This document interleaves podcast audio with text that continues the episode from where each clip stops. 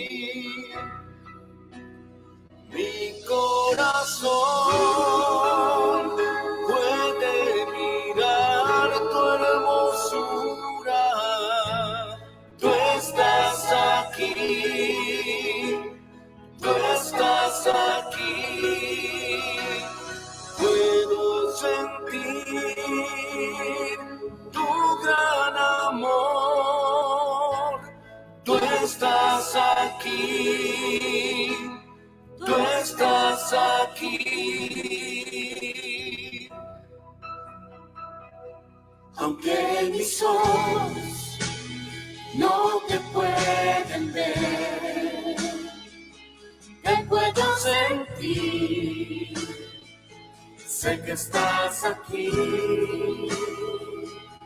aunque mis manos no pueden tocar tu rostro, Señor. Sé que estás aquí.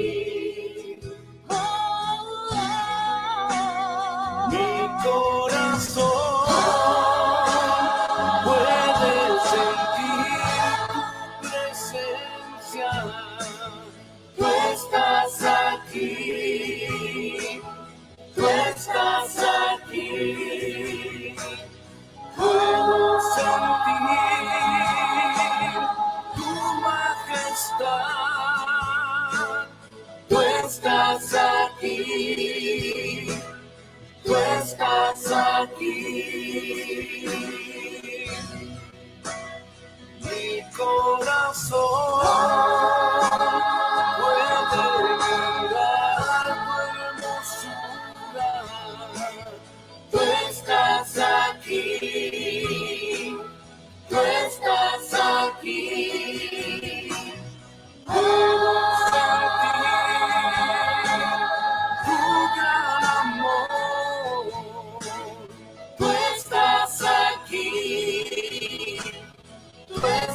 estás aquí, tú estás aquí, tú estás aquí, tú estás aquí, tú estás aquí. Tú estás aquí, Jesús, tú estás aquí. Tú estás aquí, tú estás aquí. Tú estás aquí, Jesús, tú estás aquí. Tú estás aquí. Tú estás aquí.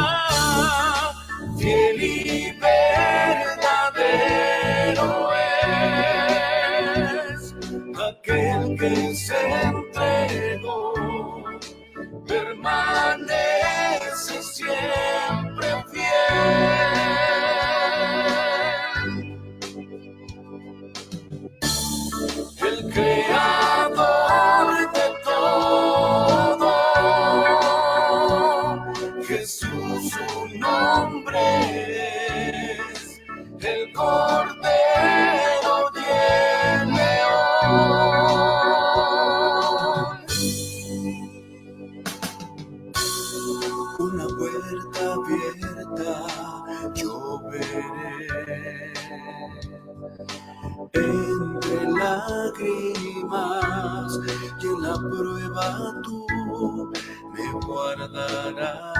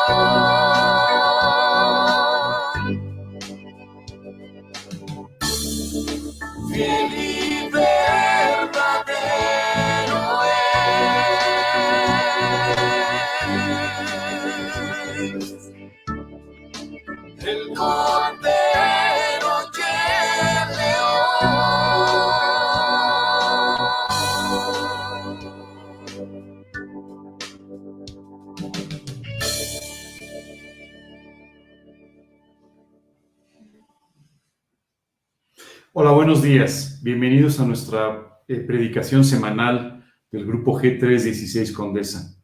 Eh, me gustaría empezar por darles la bienvenida y, felicitar y agradecer a la familia Gedeón por estas preciosas alabanzas con las que siempre eh, comenzamos nuestras reuniones de los domingos y que son de mucho aliento preparando nuestro corazón para el mensaje que Dios tiene para nosotros. El día de hoy, ya estamos ahora sí, en el mes de diciembre, y el día de hoy vamos a continuar con nuestro estudio Corriendo Ligeros, que terminaremos el próximo domingo.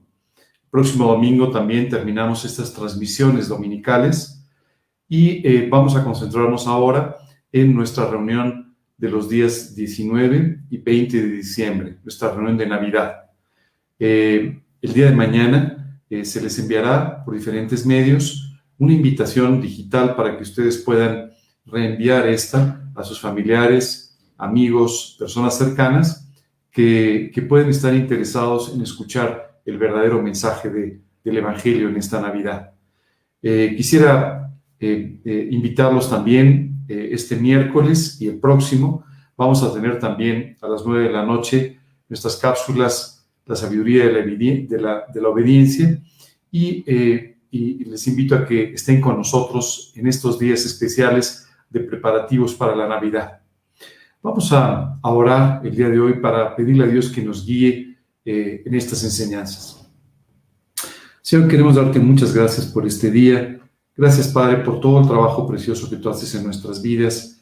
Y gracias, Señor, por poder tener tu palabra como una guía, como un faro espiritual en nuestra vida, que nos permite, Señor, saber por dónde caminar y de qué manera hacerlo. Gracias, Dios, por esto. Gracias, Padre, por esta oportunidad para estudiar tu palabra. Hoy te queremos pedir que tú abras nuestros oídos, abras nuestros corazones y de esta manera podamos aprender de ti. Te pedimos también, Señor, por nuestra transmisión, que tú la bendigas y que pueda ser estable durante todo este tiempo. En el nombre de Cristo Jesús y para su gloria. Amén. Como les comentaba, hoy vamos a continuar con, con esta enseñanza, eh, corriendo ligeros. La realidad es que llevamos varias semanas hablando de estos, de estos versículos contenidos en los capítulos 11, 12 y 13 del libro de Hebreos. Y el libro de Hebreos es un libro especialmente importante porque nos habla mucho sobre varios conceptos vitales para nuestra vida. El primero de ellos, sin duda, es la fe. Y el libro de Hebreos dedica mucho espacio a hablarnos no solamente de la fe en la que tú y yo tenemos que crecer, pero también a ponernos toda una serie de ejemplos a través de muchos testigos eh, de, de esta fe, muchos testimonios de esta fe que es tan importante para vivir la vida cristiana. Ayer en la, en la noche hablaba con una persona pasando por una situación de pruebas y, y, y, me decía, yo no sé, yo no sé qué hubiera sido de mi vida sin la fe. Y la realidad es que la fe es la que nos permite mantenernos firmes en medio de las tormentas de la vida. Pero además, la Biblia nos enseña que esta fe debe ir acompañada de paciencia, porque muchas veces tú y yo tenemos con facilidad eh, eh, una actitud de depositar nuestra confianza o nuestra fe en, eh, en pruebas que suceden en algún momento específico de nuestra vida. Pero cuando esta prueba se prolonga en el tiempo, a veces se vuelve mucho más difícil el mantener la fe. Y es por eso que la Biblia nos habla de la fe, pero nos habla también de la paciencia que asociada con la fe nos permitirán a ti y a mí no solamente salir adelante de las pruebas y las dificultades de la vida, sino también vivir permanentemente con victoria en todas las áreas de nuestra vida, todos los días que Dios nos permita vivir en esta tierra. Dios nos ha estado enseñando muchas cosas a través de estos versículos en el libro de Hebreos. Nos ha enseñado cómo pasar por las pruebas. Nos ha enseñado también cómo alentarnos en medio de las dificultades y cómo seguir corriendo con los ojos puestos en Jesús, corriendo hacia la meta del supremo llamamiento que es en Cristo Jesús. Eh, en esta parte que comenzamos el domingo pasado, en el capítulo 13, Dios nos enseña que eh, una vez que tú y yo aprendemos a vivir por fe, una vez que tú y yo aprendemos a vivir en esta paciencia en la cual Dios sin duda nos tiene que también eh, ir haciendo crecer, Dios nos enseña algunas, algunos principios, algunos postulados para nuestra vida que son de gran importancia. La semana pasada estuvimos hablando sobre el amor fraternal, estuvimos hablando también sobre la hospitalidad, eh, eh, sobre cómo preocuparnos por personas que están pasando por, por dificultades. Pero el día de hoy en particular, Dios tiene tres enseñanzas clave para nuestra vida. Y digo enseñanzas clave porque tú vas a decir, oye, siempre me dices que son enseñanzas muy importantes. Y es así. Pero hablo de tres enseñanzas clave, porque dos de ellas van a tocar directamente lo que hoy en día es la filosofía más común de vida, el materialismo. Y Dios hoy nos va a enseñar a través de estos versículos cómo tú y yo podemos tener una relación correcta con los bienes materiales, cómo podemos vivir de una forma correcta con eh, nuestras necesidades y compromisos desde el punto de vista económico, pero al mismo tiempo cómo tú y yo podemos vivir felices sin atarnos a cosas que al final se van a quedar aquí el día que tú y yo partamos a, la otra vida, a la vida que Dios tiene para nosotros en la eternidad.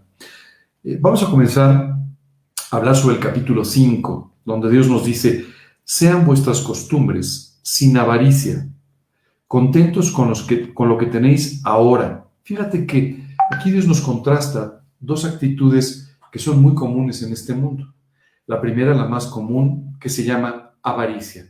Y seguramente si el día de, hoy te preguntaran, oye, ¿tú eres una persona avara? Tú dirías, no, no, seguro no lo soy. Porque normalmente eh, pensamos en la avaricia como en una persona que nunca se sacia de acumular bienes materiales. Pero la realidad es que no necesitamos ser millonarios, ni ser particularmente avaros y austeros en nuestra manera de vivir para experimentar este problema que se llama la avaricia. La avaricia, que es equivalente a la codicia por el dinero, por las cosas materiales, es simplemente un sentimiento desordenado de necesidad por cosas que son de índole material. Todos nosotros tenemos ciertas necesidades materiales, es inevitable. Y no tiene nada de malo el que tú aspires a tener eh, una mejor situación o tal vez un mejor hogar o tal vez algunas otras cosas. Pero cuando estos deseos honestos, legítimos, son puestos a los pies de Dios, simplemente estas son intenciones en tu corazón que Dios pueda prosperar en su momento y que Dios podrá hacer que, sean eh, importantes para tu vida. Pero cuando tú y yo empezamos a vivir por estas cosas, empezamos a desviar nuestra atención hacia esas cosas y empezamos en forma insaciable a trabajar, a luchar y a vivir solamente por ellas, entonces estamos cayendo en esta actitud que la Biblia llama avaricia. Y la avaricia es un gran problema. Pero si el día de hoy tú das esta explicación en términos generales a la gente, te van a decir que esta es la manera correcta de vivir. Porque en el fondo, nuestra sociedad hoy en día vive en una carrera sin límite por alcanzar cada vez más cosas, más cosas materiales. Es importante entender lo siguiente. Las cosas materiales, si bien son necesarias, nunca traerán satisfacción a tu vida. Nunca. Traerán un sentido de alegría, un sentido de satisfacción temporal que no durará mucho, mucho tiempo. Es por eso que no vale la pena que tú y yo dediquemos nuestro tiempo, nuestra atención y nuestra vida a este tipo de cosas. Sabes, en el Evangelio de Lucas, Jesús les dio una dirección muy clara a sus discípulos, diciéndoles, y les dijo, mirad y guardaos de toda avaricia, porque la vida del hombre no consiste en la abundancia de los bienes que posee. Sé que esto es un valor absolutamente contrario a lo que aprendemos en este mundo, en el que las personas son evaluadas por los demás, por los números de su cuenta de cheques, por el auto que manejan, por el tamaño de su casa o la zona donde viven, o simplemente por algunas otras cosas que denotan una, posición económica holgada. Pero Jesús claramente les dijo, guárdense de toda avaricia. Y cuando habla de toda avaricia, es porque, una vez más, nosotros justificamos nuestra avaricia diciendo que, bueno, pues son cosas necesarias y que en realidad, aunque no vivimos por ellas, pues hay que luchar, luchar a brazo partido en esta vida por conseguirlas. La Biblia nos dice, la vida no consiste en la abundancia de los bienes que posees. ¿Sabes? Esto nos cuesta trabajo a veces entenderlo, pero todas estas cosas que tú tienes se van a quedar aquí. No van a acompañarte a la eternidad. Es por eso que no vale tanto la pena que tú inviertas o dediques tu vida y tus mayores esfuerzos a obtener todas estas cosas. Hay algo que la avaricia hace por nosotros y es aumenta nuestro orgullo. Hace que tú y yo nos sintamos más importantes, superiores a los demás, hace que nos sintamos personas de un nivel distinto, pero la realidad es que todo esto solamente es un engaño. Sabes, en la Europa de la Edad Media y de inicios del Renacimiento, se acuñó un concepto que todavía seguimos usando, hablando de las personas de sangre azul. ¿Sí lo has escuchado? Bueno, para tu tranquilidad, nadie tiene la sangre azul. Para que tú pudieras tener esto, tendrían que sustituirte la sangre por tinta, ¿verdad? Porque no es posible que tú tengas la sangre azul. Pero esta expresión se acuñó porque las personas que no tomaban el sol, que no estaban expuestas, hoy tomar el sol está de moda, pero en aquel entonces las personas que estaban expuestas al sol por sus, tareas en el campo, eh, eh, en la agricultura, en la ganadería, pues simplemente se bronceaban y entonces las venas no les eran eh, vistas, expuestas.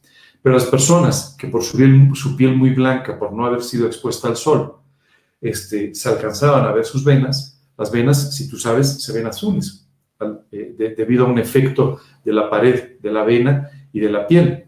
Bueno, pues eh, las personas de sangre azul eran aquellos que no tenían que trabajar en el campo y entonces eran aparentemente más importantes. Hoy en día seguimos usando este concepto, personas de sangre azul, para referirse a personas que tienen un estatus socioeconómico diferente. Solo quiero decirte que, en efecto, la sangre azul no existe y es un espejismo el pensar que tú eres superior a los demás por un estatus social, por un estatus económico o por cualquier otra cosa.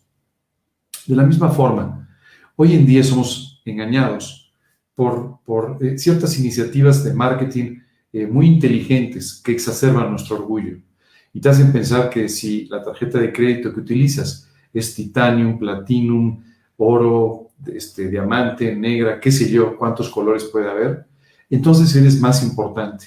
Y cuando la saques para pagar, entonces te van a dar una preferencia porque tú eres una persona más importante. No te engañes. Lo único que te hace importante es el impacto que tu vida pueda tener en la vida de otras personas. Cuando tú y yo vivimos para Cristo y nuestra vida entonces tiene un impacto en la vida de los demás, entonces tu vida se vuelve importante. Todos los demás carecen por completo de importancia. Así que no te esfuerces tanto por cosas que no son tan importantes. Esto no significa que no trabajes o que no seas responsable que no te esfuerces en las cosas que tienes que hacer, pero quiere decir que quites tus ojos de la avaricia y que los pongas en las cosas eternas. Y cuando los tengas en las cosas eternas, utilizarás bien los bienes materiales. Los utilizarás para ayudar a otras personas. Los utilizarás para el bien de tu familia. Los utilizarás para darles, para dar a través de ellos la gloria a Dios. Y entonces estas cosas serán útiles en las manos de Dios. De otra manera, no lo serán. Nunca midas tu vida por la abundancia de los bienes que tienes. Mide el éxito de tu vida por el impacto que tiene en las vidas de los demás, por el impacto que tiene tu relación con Dios, afectando positivamente las vidas de otros. Y entonces estarás teniendo una buena medida de tu éxito. E-, esta actitud de avaricia, que es muy común, es contrastada en este versículo con una actitud muy distinta. Dice, sean vuestras costumbres sin avaricia, contentos con lo que tenéis ahora. Y la Biblia nos habla aquí de una actitud que se llama el contentamiento. ¿Qué es el contentamiento? El contentamiento es cuando tú estás alegre, contento, gozoso con lo que tienes, con la situación que vives. Y quiero decirte que esta es probablemente una de las actitudes más difíciles de aprender dentro de la vida cristiana porque normalmente estamos contentos cuando las cosas salen bien y estamos tristes o desesperados cuando las cosas nos resultan adversas. Estamos tristes o deprimidos cuando las cosas sistemáticamente no nos han salido bien. En lugar de darle gracias a Dios por cada una de las cosas que tenemos y también darle gracias a Dios por las que no tenemos aún. El apóstol Pablo, eh, en el libro de Filipenses, escribió un comentario que nos ilustra perfectamente de qué se trata este contentamiento escribiéndole a esta iglesia en Filipos que le había enviado una ofrenda para su sostenimiento material, el apóstol Pablo simplemente les dijo, estoy muy contento de que esto haya sucedido, pero estoy muy contento por ustedes, no por mí, sino por ustedes. Dice el versículo 11 del capítulo 4, no lo digo porque tenga escasez, pues he aprendido a contentarme, fíjate bien, he aprendido a contentarme cualquiera que sea mi situación. Aquí Pablo les decía a los filipenses, en el fondo, he aprendido a vivir contento, no importa si tengo escasez o si tengo abundancia.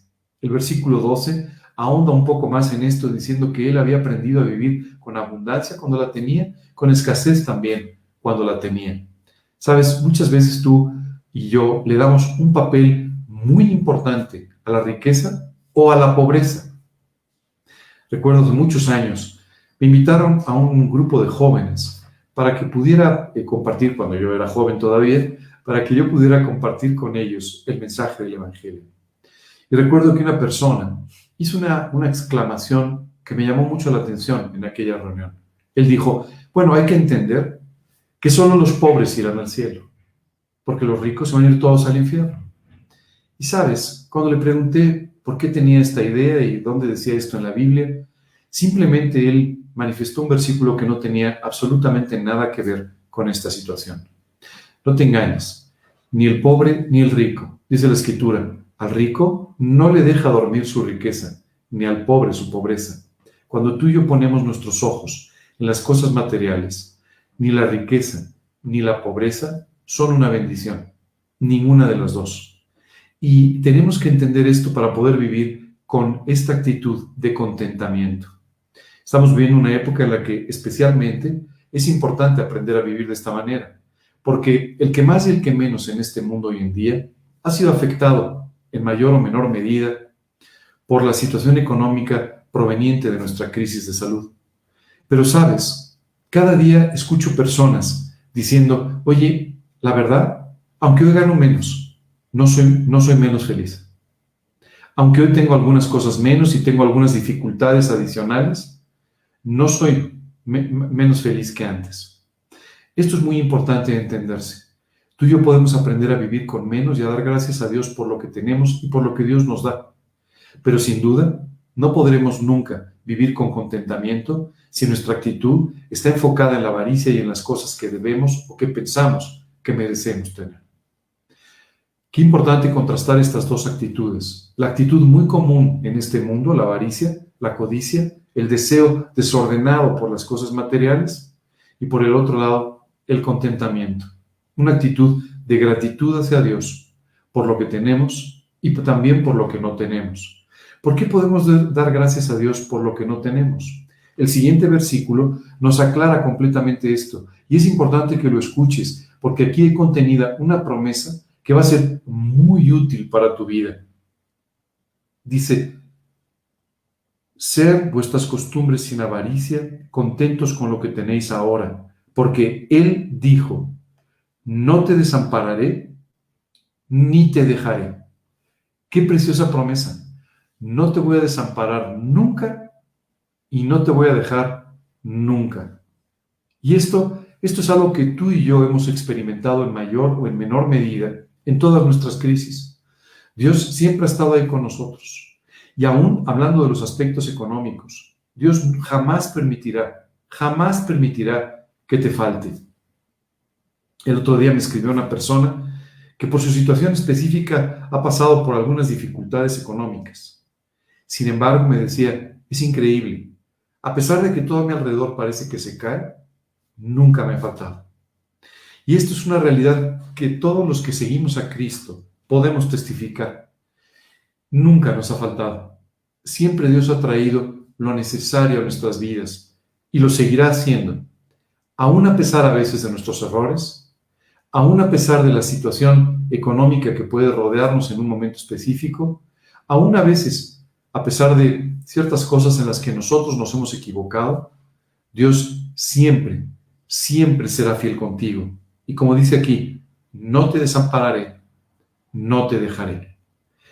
Por favor, graba estas palabras en tu mente y graba estas palabras en tu corazón, porque permitirán que tú y yo podamos vivir con mucha más tranquilidad.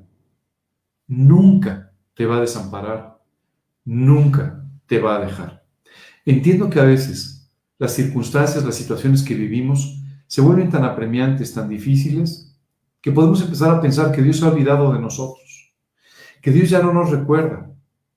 Esta persona con la que hablaba el día de ayer me decía, sabes, he pasado por momentos en los que he dudado que Dios cuide de mí.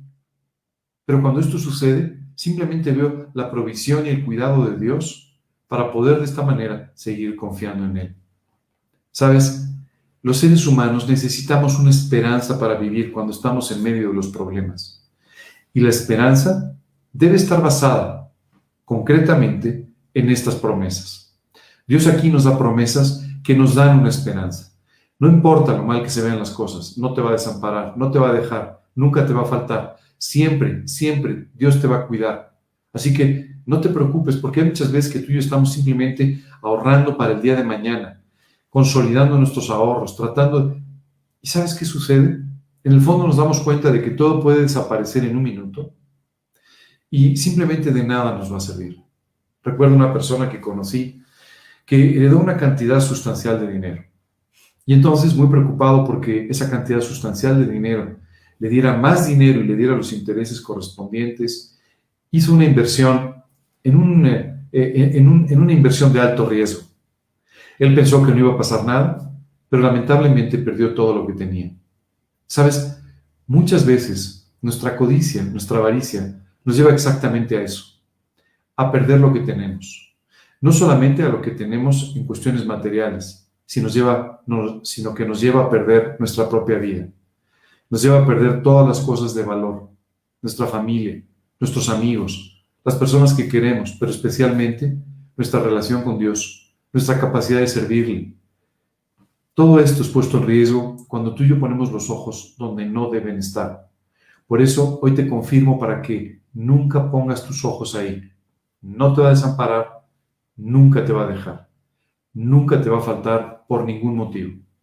No importa lo que suceda, no importa que las cosas sean terribles. A veces, cuando tú y yo leemos historias como las de Elías, que fue alimentado por unos cuervos, o de otros personajes en la Biblia de quienes Dios tuvo un cuidado sumamente especial, a veces pensamos que esto no corresponde a nuestra vida, pero sí corresponde.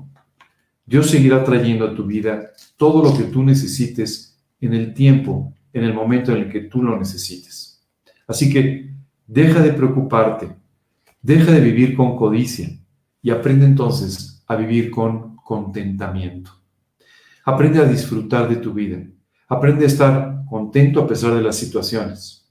Hay veces que esta falta de contentamiento no proviene específicamente de las cosas materiales, sino proviene a veces de nuestra falta de éxito en nuestras relaciones personales o de nuestras dificultades familiares o algunos otros aspectos que a veces incluso pueden ser más difíciles todavía que las cuestiones materiales.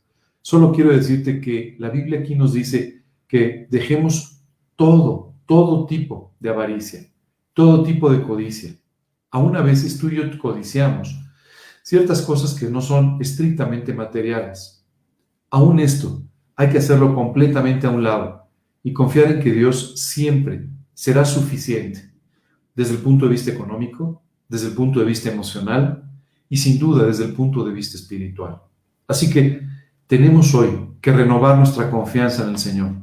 Tenemos que confiar con todo nuestro corazón, independientemente de lo que tú y yo veamos. Sé que las noticias a veces son terribles y a veces cuando tú y yo vemos los números nos asustamos. Vemos desempleo, vemos eh, fracasos empresariales, vemos situaciones difíciles. Solo quiero decirte que tú tienes un Dios que está por encima de las circunstancias. Tú tienes un Dios que además te ama y te hace promesas de bien para ti. Y es por eso tan importante que tú y yo depositemos nuestra fe en estas promesas específicas. ¿Recuerdas que tenemos semanas hablando de la fe? Pues es tiempo de aplicarla. ¿Recuerdas que tenemos semanas hablando de la paciencia? Es tiempo de vivir en ella. Así que hoy te invito a que los pongas en práctica confiando en esta promesa. Y todavía más, fíjate lo que el siguiente versículo nos revela. De manera que podemos decir confiadamente, el Señor es mi ayudador, no temeré lo que pueda hacerme el hombre. Este versículo es muy importante porque muchas veces pensamos que debemos estar preocupados por lo que el hombre nos pueda hacer, porque esta persona pueda afectar nuestra vida, porque esta otra persona nos pueda perseguir, porque esta persona pueda decir esto de nosotros. Hace unos días hablaba con alguien que me decía, oye, ten cuidado, no vaya a ser que alguien te oiga, que piense, que muchas veces quiero decirte que esto es el fundamento por el cual muchos creyentes no quieren identificarse con Cristo, porque tienen temor de lo que el hombre les puede hacer porque tienen temor de hablar claramente del Evangelio o de hablar claramente de los valores correctos que la Biblia nos enseña. Hoy en día en particular, vivimos en un mundo en el que la intolerancia, disfrazada de tolerancia, se ha vuelto cada vez más profunda. Hoy en día, si tú tienes principios, si tú quieres vivir de una manera que es diferente, o si simplemente quieres apegarte a esos principios de los que hablas, inmediatamente vas a ser acusado de intolerante e inmediatamente vas a ser, de alguna manera, perseguido, hecho a un lado, eh, no tomado en cuenta. Tenemos que aprender a vivir de esta manera. Dios es el único que puede traer gracia a nuestras vidas. No trates tú de congraciarte con el mundo, sino más bien trata de vivir en la gracia de Dios, que será la que sin duda te hará agradable, te hará acepto a otras personas. Dice la Escritura que en los primeros años después de la muerte de Cristo, la iglesia cristiana crecía todos los días. Todos los días añadía, dice la Biblia, aquellos que debían ser salvados. ¿Y sabes qué es extraordinario?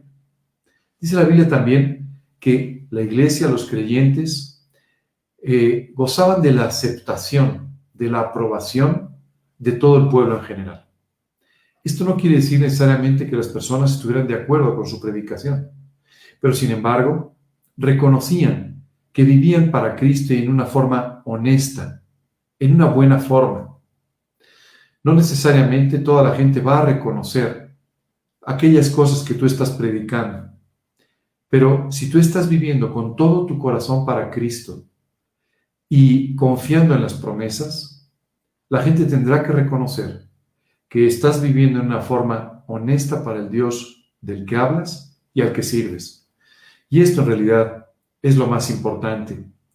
Entonces, no tengas temor de lo que puede hacerte un hombre, sino más bien dice, confía en que Jesús es mi ayudador y no temeré. Él es tu ayuda. Hay veces que nos quedamos sin gente cerca. Recuerdo leer las palabras del apóstol Pablo. Cuando él estaba pronto a tener que enfrentar un juicio, cuando estaba pronto a tener que comparecer ante la justicia romana simplemente por haber predicado el Evangelio, dice la escritura que muchos que estaban a su alrededor lo dejaron simplemente. Pero Pablo, Pablo decía, quien no me ha dejado, quien no me va a dejar, en quien puedo depositar toda mi confianza es en Dios. Hoy quiero invitarte a que en lugar de preocuparte por quién está de tu lado y quién no, quién te apoya y quién no te apoya, eh, preocuparte por quién está de acuerdo contigo y quién no, te preocupes exclusivamente por aquel que siempre estará a tu lado, por aquel que no te va a dejar, que no te va a desamparar, que siempre estará contigo y que cuidará aún de los más pequeños detalles de tu vida. A continuación, Dios nos habla en el versículo 7 de algo que me gustaría complementar con el versículo 17 de este mismo capítulo. Perdón. Y es tu relación con eh, unas personas que Dios ha puesto para cuidar de tu vida. Dice aquí, acordaos de vuestros pastores, que os hablaron la palabra de Dios Considerad cuál haya sido el resultado de su conducta e imitad su fe.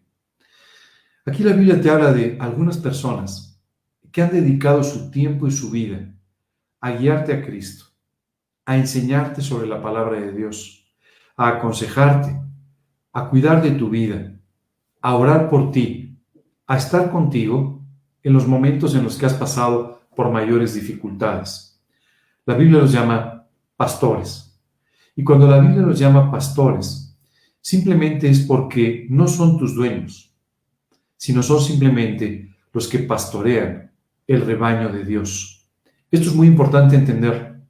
En muchas ocasiones los pastores son personas que simplemente están cuidando de las ovejas que son parte del rebaño de un dueño. El dueño les encomienda esta tarea y les pide de esta forma que ellos se hagan cargo de cuidar a las ovejas y de protegerlas y de guardarlas de cualquier peligro, de cualquier situación que puedan enfrentar. Hoy quiero decirte que hay personas que están cuidando así de ti. Hay personas que todos los días están orando por ti. Hay personas que todos los días están tratando de llevarte a, través de las enseñanzas a los lugares de delicados pastos, en los que, espiritualmente hablando, tú puedes encontrar tu alimento, el alimento espiritual necesario para que sigas con tu vida. En realidad solamente hay un buen pastor, el pastor y dueño del rebaño, que es nuestro Señor Jesucristo. Pero Él ha encomendado a algunas personas la tarea de pastorear su rebaño para de esa manera llevarlo permanentemente a la visión espiritualmente correcta. Esta es una tarea que tiene que es un gran privilegio. Esta también es una tarea con una gran responsabilidad. Sabes, una persona una vez preguntaba, oye, ¿y ser pastor es, un trabajo que, te, te da, que te da buen dinero, te da una buena, una buena rentabilidad? Y recuerdo que una persona dijo, te puedo enseñar más de mil formas en las que puedes ganar dinero de una forma mucho más sencilla que simplemente dedicar tu vida a ser un pastor. Quiero decirte que los pastores son personas que se dedican a servir, a servir a Dios y a servirte a ti sirviendo a Dios. ¿Cuál es la tarea de un pastor? Vamos a, a desglosarla para que esto quede muy claro, porque a veces pensamos que un pastor, sobre todo en esta época, este, en esta época estamos viviendo una situación muy peculiar con respecto a las autoridades, por ejemplo. Hoy no le creemos a ninguna autoridad y no respetamos en general mucho a las autoridades, lo cual es un error, está mal, se equivoca. Y muchas veces hacemos lo mismo con los pastores. Y no entendiendo cuál es su verdadera responsabilidad, los convertimos en los directores del entretenimiento espiritual o los, los convertimos en aquellas personas que tienen que estar las 24 horas disponible para cuando nosotros tenemos un problema o nos sentimos eh, presionados, preocupados o defraudados por algo en la vida. Déjame explicarte bien cuál es la tarea de un pastor conforme a los conceptos de la Biblia. Lo que un pastor tiene que hacer es guiar a las ovejas, es guiarlas a los delicados pastos, así dice la escritura. ¿Por qué tiene que llevarlos a los pastos delicados? Porque las ovejas, y por eso Dios nos compara con ovejas, no tienen un sentido del gusto que les permita eh, definir bien cuál es la comida correcta y cuál es la no correcta. Si tú pones una oveja en cualquier lugar, comerá lo que haya, no importa lo que sea. Y eso es lo que a veces espiritualmente sucede con nosotros. Si tú y yo no somos guiados en forma clara y correcta, lo que va a suceder es que empezaremos a comer pastos equivocados, doctrinas equivocadas, engaños de este mundo, y la labor de un pastor es llevar a sus ovejas a los delicados pastos de la escritura, de donde podrán aprender no solamente promesas, no solamente principios, sino también las aplicaciones de estos principios y estas promesas a su propia vida. Sabes, las ovejas necesitan mucho tiempo para poder digerir sus alimentos. Y los pastores entonces tienen desde el punto de vista espiritual la tarea de una y otra vez, en diferentes formas, volver a enseñar los principios contenidos en la escritura, para que las ovejas puedan asimilar la enseñanza y puedan crecer sanas, puedan de esta manera tener una vida sana. Es muy importante entender también que la labor más importante del pastor es siempre estar guiando a las ovejas hacia su Señor. Muchas veces Pensamos que el pastor debe darnos la solución a todos los problemas de nuestra vida. Y no es así. Lo que el pastor debe hacer es enseñarte dónde puedes encontrar las respuestas a todos los problemas de tu vida, en el Señor Jesucristo. Debe y puede enseñarte con la escritura dónde encontrar las respuestas. Pero recuerda que las respuestas dependen también de tu honestidad y de tu interés en conocerlas. A veces queremos delegar responsabilidades y decisiones de nuestra vida en la vida de otro, puede ser el pastor, para de esa manera nosotros no ser responsables de nuestras propias decisiones. No hagas esto. Ora para que Dios pueda guiar a tu pastor y de esta manera te dé el mejor consejo posible. Guía, eh, ora para que Dios pueda guiar al pastor a las enseñanzas correctas para tu propia vida. ¿Cuánto has orado para que Dios guíe a tu pastor en cuanto a la predicación y a las enseñanzas que te va a dar? ¿Sabes? Es muy importante que tú ores por él. Es muy importante que tú consideres sus enseñanzas, que consideres su ejemplo. Otro de los aspectos importantes de la responsabilidad de un pastor es tener un testimonio claro, limpio, impecable, que pueda permitir que las ovejas aprendan por la vida del pastor, por el ejemplo y el testimonio del pastor, las enseñanzas y la ilustración de las mismas. Es decir, que la vida del pastor se convierta en una ilustración de las enseñanzas. Esto no significa que el pastor sea perfecto. Si tú quieres un pastor perfecto, no lo vas a encontrar. Son seres humanos, igual que tú y yo. Pero hay una diferencia importante y es, ellos están sirviendo con un ministerio que Dios les ha dado. Por otro lado, quiero decirte que esto no es para, para cualquier persona, no es para todos. Esto es para aquellos a quienes Dios eligió para que les sirvan de esa manera. Esto no los hace superiores. Un pastor no es superior a ti en ningún sentido. Esto simplemente les hace responsables de una responsabilidad que Dios les ha conferido. De la misma forma que Dios les confiere a otras personas la responsabilidad de predicar el Evangelio, de ser evangelistas, de ser misioneros o de hacer cualquier otro trabajo, cualquier otra tarea que Dios nos ha encomendado. A todos nos ha encomendado, a ti y a mí, a todos. Pero entre todas estas tareas, Dios ha seleccionado a algunas personas para que ejerzan este ministerio de ser pastores. Dice aquí la escritura, acordaos de vuestros pastores. ¿En qué sentido te tienes que acordar? Acuérdate de tus pastores en dos sentidos, orando por ellos. Y acuérdate también de las enseñanzas que ellos han compartido contigo. Continúa diciendo, considerad cuál ha sido el resultado de su conducta. ¿Sabes qué es increíble? mucho, en mucho todos nosotros somos consecuencia, somos resultado de la conducta de otras personas también. Porque tú y yo Llegamos a Cristo porque alguien nos compartió de la palabra. Tú y yo aprendimos de Cristo porque alguien se tomó el tiempo de enseñarnos de la Biblia. De tal manera que muchas veces cuando te asaltan ideas equivocadas sobre tu pastor, porque también las llegamos a tener, ¿no? A veces empezamos a pensar, no, pero mi pastor no es tan simpático como debería, no, pero mi pastor no es tan amable como debería, mi pastor esto, lo otro, porque lógicamente es un ser humano. Y hay veces que tú y yo somos más eh, observantes de juzgar a nuestro pastor que de orar por él. Hay una expresión en México para quienes nos escuchan de fuera.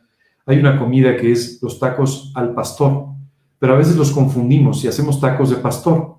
Y literalmente nos comemos al pastor eh, porque no llevó la ropa adecuada, porque no llevó los zapatos adecuados, porque no se expresó en la forma que debía, porque estornudó durante la predicación, o porque tosió, o porque pasó. Y así nos pasa todo el tiempo, no se preocupen. Es muy normal, es muy humano, pero no necesariamente es correcto. Tú y yo tenemos que aprender a orar y a respetar a nuestros pastores. Y siempre que te asalten estas ideas, considera cuál ha sido el resultado de su fe. Porque el resultado de su fe es tu propia vida. El otro día eh, hablaba, tuve una, una preciosa conversación con la persona que dedicó muchos años de su vida a enseñarme de la escritura. Y le compartí algunas bendiciones que hoy en día estoy viviendo y él se gozaba, disfrutaba y decía, de verdad no sabes cuánto me alegra, no sabes cuánto esto me hace sentir contento y feliz por lo que Dios está haciendo en tu vida. Le dije, sí, pero no te olvides que esto es resultado de lo que tú invertiste en mi propia vida. Esa es la realidad muchas veces nosotros ignoramos, no nos damos cuenta de que muchas de las bendiciones que estamos viviendo son el resultado de la fe y de la inversión que otros hicieron en nuestra propia vida. Sí, a veces alguien confió en ti como para dedicarte mucho tiempo de su vida. A veces alguien confió en ti, viendo en ti un potencial que simplemente tú mismo no veías. Esto pasó conmigo quiero decirte que cuando yo recibí a Cristo, ni mi aspecto ni mi conducta eran una buena carta de recomendación. Sin embargo, una persona vio más allá de eso y decidió empezar a dedicarme varias horas a la semana para enseñarme de la Biblia. ¿Sabes qué sucedió? Bueno, su inversión dio frutos. Una inversión en la que él seguramente invertía porque, confiando en el Señor, pensó que Dios podía hacer un auténtico milagro en la vida de un joven que simplemente no prometía demasiado desde el punto de vista espiritual. Tú y yo tenemos que aprender a entender esto. Cuando tú y yo estamos invirtiendo nuestra vida en la vida de alguien más, lo que estamos haciendo es una auténtica bendición para nosotros primero, pero también para la vida de aquel en quien estás invirtiendo tu tiempo. Esto es muy básicamente lo que hacen los pastores. Así es que considéralos. Yo sé que es fácil criticarlos. Yo sé que es fácil encontrar sus errores. Pero hoy te pido que seas un poco más eh, bondadoso con ellos, un poco más benigno con ellos y más bien aprendas a amarlos, a reconocerlos y a reconocer, y es muy importante, cuál ha sido el resultado de su fe. Dice aquí la escritura, cuál ha sido el impacto que su conducta, su testimonio ha traído en ti. Y dice aquí también, imita su fe. No tienes que imitar su forma de vestir. No te tienes que comprar un saco como el mío, o no tienes que usar un reloj como el mío, o no te tienes que peinar como yo. Pero yo te invitaría a que imites la fe, que imites eh, eh, eh, esta fe en la que ellos te han enseñado a vivir. Tu pastor, sin duda, es alguien que ha confiado en el Señor y por eso está ejerciendo ese pastorado, está ejerciendo ese trabajo. Así es que considera el resultado de su, fe. Dice el versículo 17, obedeced a vuestros pastores y sujetaos a ellos. Esta primera parte es muy importante explicarla, porque hoy en día eso de sujetarse y de obedecer son dos palabras que han pasado de moda. Vivimos en una situación de permanente rebeldía hacia cualquier persona, hacia cualquier autoridad, hacia cualquier cosa. Pero es importante que entendamos que cuando la Biblia te dice que te sujetes a una autoridad, lo hace por tu bien. Lo hace porque de esta manera, al sujetarte, por ejemplo, en este caso, a la autoridad de tu pastor, lo que tú vas a estar es aprendiendo de él aquellas cosas que en una, una actitud de rebeldía jamás podrías aprender. Así que es importante para ti, no para él, es importante para ti que tú aprendas a sujetarte, no a él personalmente, pero que aprendas a sujetarte a aquellas cosas que estás aprendiendo de él. Porque lo que Él te está hablando con la palabra de Dios son aquellas cosas que sin duda van a poder afectar tu vida en forma súper positiva. Van a tener un tremendo fruto en tu vida. Continúa diciendo, porque ellos velan por vuestras almas como quienes han de dar cuenta. Y aquí quiero explicarte la segunda parte de cuál es la función de un pastor. Velar por las almas de aquellos que le han sido encargados. A veces, cuando hablamos de velar, este ejemplo es maravilloso hablando de los pastores, porque los pastores para cuidar de sus ovejas en la noche tienen que velar, es decir, tienen que dejar de dormir. Y muchas veces los pastores se juntan para de esta manera ir durmiendo por turnos y que nunca se descuiden los rebaños. ¿Sabes? Es precioso ver cómo un pastor cuida de sus ovejas, vela por ellas, se preocupa por su vida, dedica su tiempo, dedica el tiempo que tú no ves, porque tú ves el tiempo que un pastor dedica predicando, o que un pastor dedica enseñando la Biblia, o que un pastor dedica aconsejándote o dándote un consejo o ayudándote en alguna necesidad que tienes. Pero seguramente tú no ves todo el tiempo que hay atrás, preparando esas enseñanzas, preparando esas predicaciones, pero sobre todo orando por tu vida. Esto es lo que hace un pastor. Un pastor que hace que lleva a cabo bien el pastorado es un pastor que vela por sus ovejas. Es un pastor que se preocupa por ellas. Es un pastor que ora por ellas. Muchas veces tú no eres consciente de eso. Y tú no sabes que tu pastor está preocupado orando por ti. Pero esas oraciones están teniendo un profundo efecto en tu vida. Es bien importante, bien importante que consideres todo esto. Continúa diciendo, eh, bueno, como quienes han de dar cuenta. Eh, ahora te voy a decir una cosa, si es que te gustaría ser un pastor. Si te gustaría ser un pastor, lo primero que tienes que entender es que, uno, la gratitud va a venir de Dios, no de las ovejas. Puede ser que haya algunas ovejas muy agradecidas, pero en general las ovejas, o sea, nosotros, eh, más bien eh, somos, somos un poquito complicados. Sabes, los pastores siempre tienen que tener cuidado cuando andan en medio de las ovejas, porque a veces las ovejas los muerden. tienen que tener un poquito de cuidado. Y no te estoy invitando, pastor, a que vivas con cuidado de tus ovejas, preocupándote porque alguien te muerda.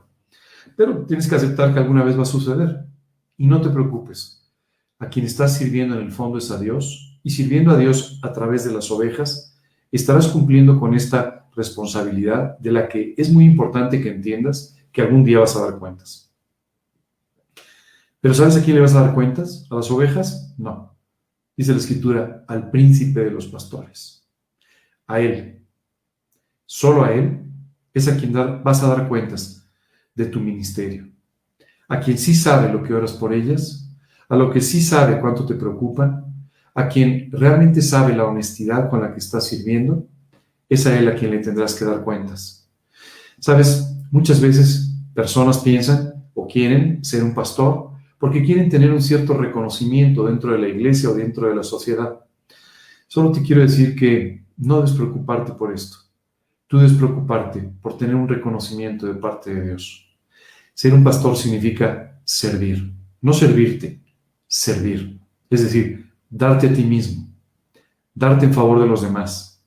Y de esta manera estarás cumpliendo con esta preciosa responsabilidad que Dios le da a algunas personas con un gran privilegio para servirle.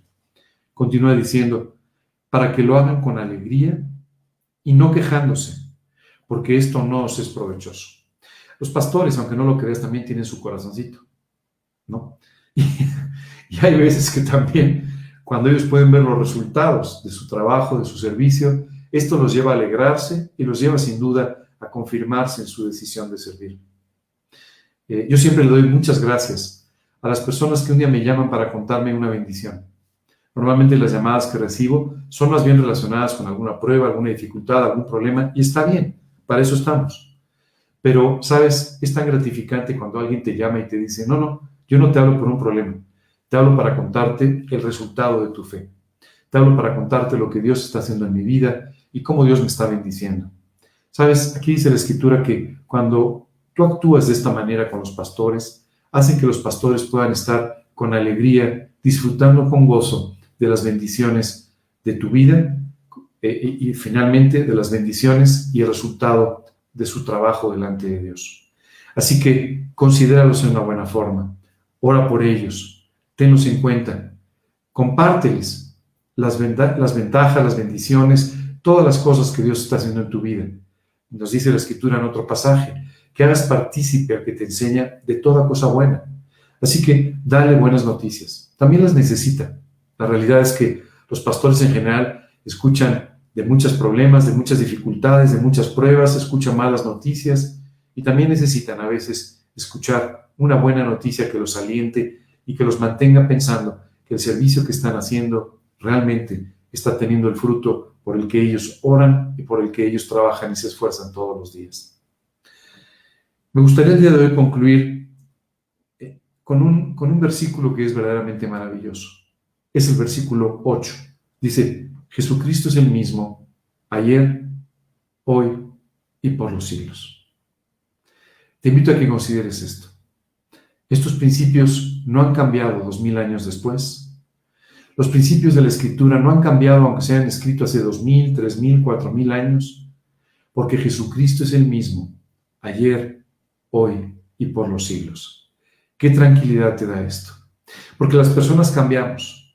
Ya sabes, ves a alguien y dices, oye, lo noto un poco serio conmigo el día de hoy, no sé si haya pasado algo. No sé si dije algo imprudente o dije algo que no le pareció o algo no le gustó. Siempre, siempre estamos con cierto nivel de inquietud sobre la respuesta de las personas a nuestra vida o a nuestra manera de hacer las cosas. Porque las personas somos muy cambiantes. Los seres humanos cambiamos mucho. Hoy estamos muy contentos, después estamos menos. Hoy estamos muy bien, hoy queremos mucho a una persona, después dejamos de quererla. Sabes, nunca ha dejado de impresionarme cómo el día de nuestra boda juramos amor eterno a la persona con la que nos casamos.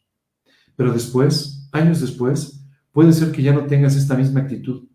Y a veces veo, por ejemplo, en situaciones de divorcios y todo esto, cómo aquellos que juraron amarse, parece que juraron destruirse y actúan en forma completamente contraria. Eh, solamente quiero que entiendas que eh, esta es la naturaleza humana cambiamos. Nuestras emociones cambian todo el tiempo. Nuestros sentimientos, nuestra percepción de las cosas cambia todo el tiempo, permanentemente. Pero Dios no es así. Jesucristo, dice la Escritura, es el mismo ayer, hoy y por los siglos. Qué tranquilidad. Quien te ha dicho que te ama, nunca va a dejar de amarte. Quien te ha confirmado que fuiste salvado, jamás, jamás pondrá en duda tu salvación.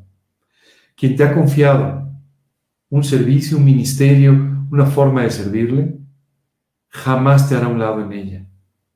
Quien ha dicho que puedes invertir en él y que puedes invertir en la eternidad, siempre cumplirá lo que te ha dicho.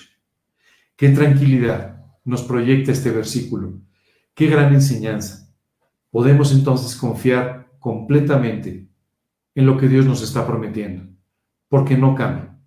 Es el mismo ayer, hoy y lo va a hacer por los siglos. Así que hoy deposita tu confianza en esta roca de la eternidad, inamovible, esta roca de la eternidad que siempre será el firme sustento para tu vida. Confía hoy en Él. Dios puede hacer en tu vida cosas maravillosas si tú le crees, si tú te afirmas en esta roca de la eternidad. El día de hoy vamos a terminar con este versículo, probablemente uno de los versículos más alentadores de la Escritura. Hoy hemos pasado por diferentes enseñanzas. Hemos hablado de la avaricia. Hemos hablado de una vida con contentamiento. Hemos hablado de cómo vivir sin temores con respecto a lo que pueda hacernos cualquier persona. Hemos aprendido entonces a tener la actitud correcta hacia nuestros pastores y también la actitud correcta como pastores hacia nuestras ovejas.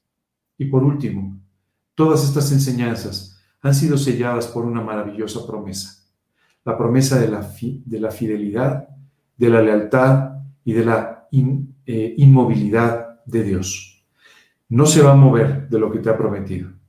Él siempre cumplirá con sus promesas. Les agradezco mucho que hayan estado hoy con nosotros. Vamos a terminar con una oración. Una oración en la que vamos a pedirle a Dios que haga este trabajo precioso en nuestras vidas, de llevarnos a vivir siempre con contentamiento, a darnos el balance correcto con las cosas materiales. Por supuesto, a pedirle a Dios que cuide de nuestras vidas siempre, que cuide de nuestros pastores siempre, que cuide de nuestras ovejas siempre. Pastor, por mucho que te esmeres, solo Dios puede cuidar de tu rebaño. Haz lo que te corresponde, ora por tus ovejas y confía en la provisión de Dios para sus vidas y para la tuya. Vamos a, terminar con una oración, una oración en la que le vamos a pedir a Dios que haga una realidad estas enseñanzas en nuestra propia vida. Vamos a orar. Señor, queremos darte muchas gracias por este día.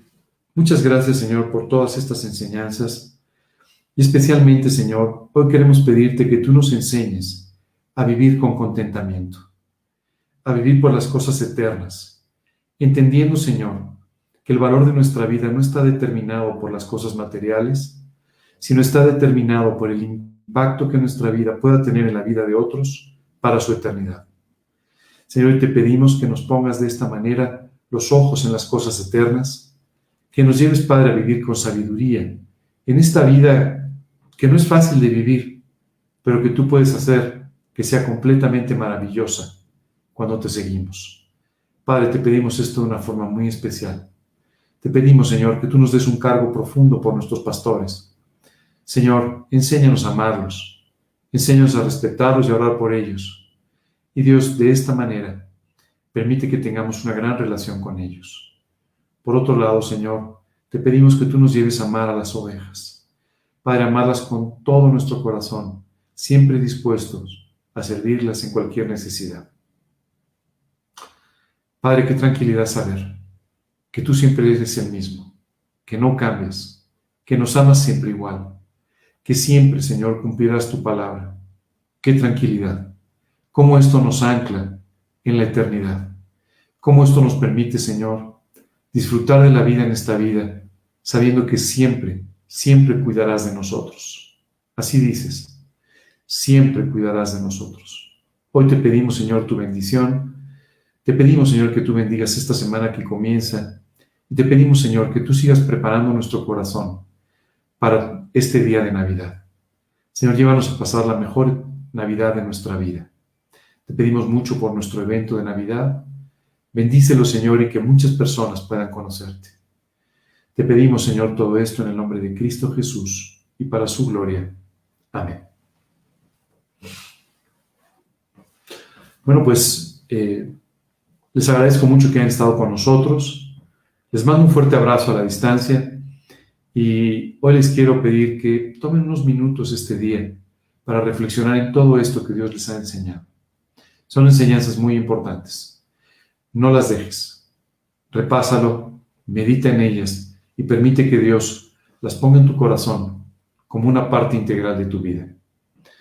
Me gustaría también invitarlos para que nos acompañen el miércoles a las 9 de la noche en, estas, en estos espacios semanales que ahora además están muy enfocados a que tú y yo podamos preparar nuestro corazón para la Navidad.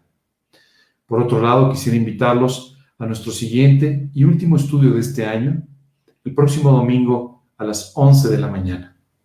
De igual forma, los invito a que estén con nosotros los días 19, 20 de diciembre, en esta preciosa reunión de Navidad que estamos preparando con todo cariño, con todo esmero y por la que estamos orando y te pido que nos ayudes también haciéndolo tú para que muchas personas puedan venir a los pies de Cristo. El día 20, el día 21, perdón, eh, eh, por cadena nacional, por diferentes eh, plataformas de las que les haremos saber un poco más adelante, podrán escuchar también un mensaje de Navidad eh, a través de un programa de las Sociedades Bíblicas de México en el que me pidieron participar. Así que les continuaremos confirmando todas estas fechas. Muchas gracias, que tengan un fin de semana precioso y una gran semana. Les dejo en compañía de la familia Gedeón que nos va, nos va a deleitar con otra, otra alabanza en este domingo. Dios los bendiga.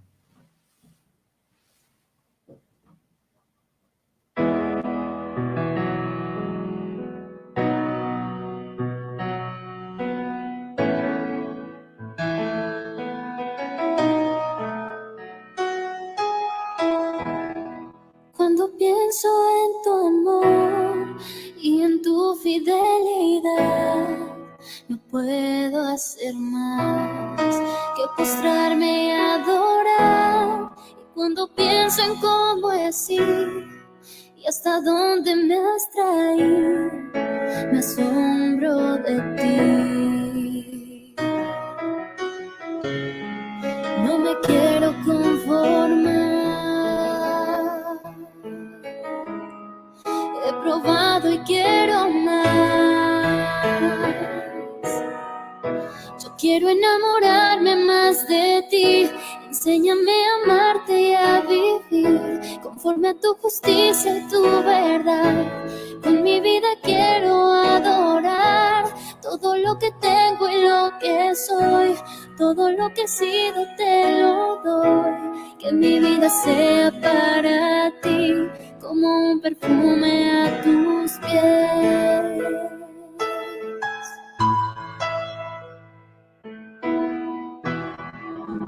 Pienso en tu cruz y en todo lo que has dado, tu sangre por mí, por borrar mi pecado. Y cuando pienso en tu mano, hasta aquí hemos llegado por tu fidelidad. No me quiero conformar.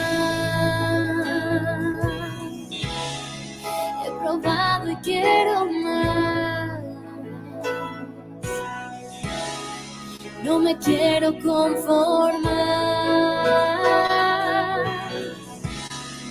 He probado y quiero más. Yo quiero enamorarme más de ti. Enséñame a amarte y a vivir conforme a tu justicia y tu verdad con mi vida quiero adorar todo lo que tengo y lo que soy. Todo lo que he sido te lo doy. que mi vida sea para ti como un perfume a tus pies. Yo quiero enamorarme más de ti, enséñame a amarte y a vivir conforme a tu justicia y tu verdad. Con mi vida quiero adorar todo lo que tengo y lo que soy, todo lo que he sido te lo doy. Que mi vida sea para ti como un perfume a tus pies.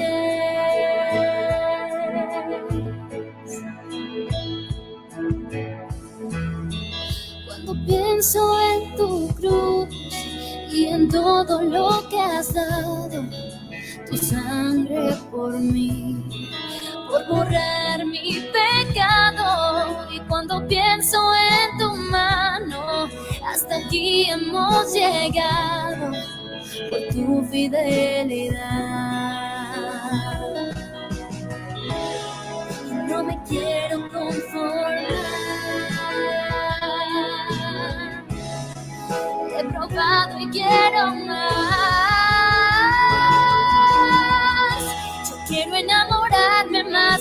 Enséñame a amarte y a vivir conforme a tu justicia y tu verdad. Con mi vida quiero adorar todo lo que tengo y lo que soy. Todo lo que he sido te lo doy. Que mi vida sea para ti como perfume a tus pies. Quiero enamorarme más de ti. Enséñame a amarte y a vivir conforme a tu justicia y tu verdad. Con mi vida quiero adorar todo lo que tengo y lo que soy. Todo lo que he sido te lo doy. Que mi vida sea para ti como un perfume a tus pies. on Tuesdays. Sitting in your arms.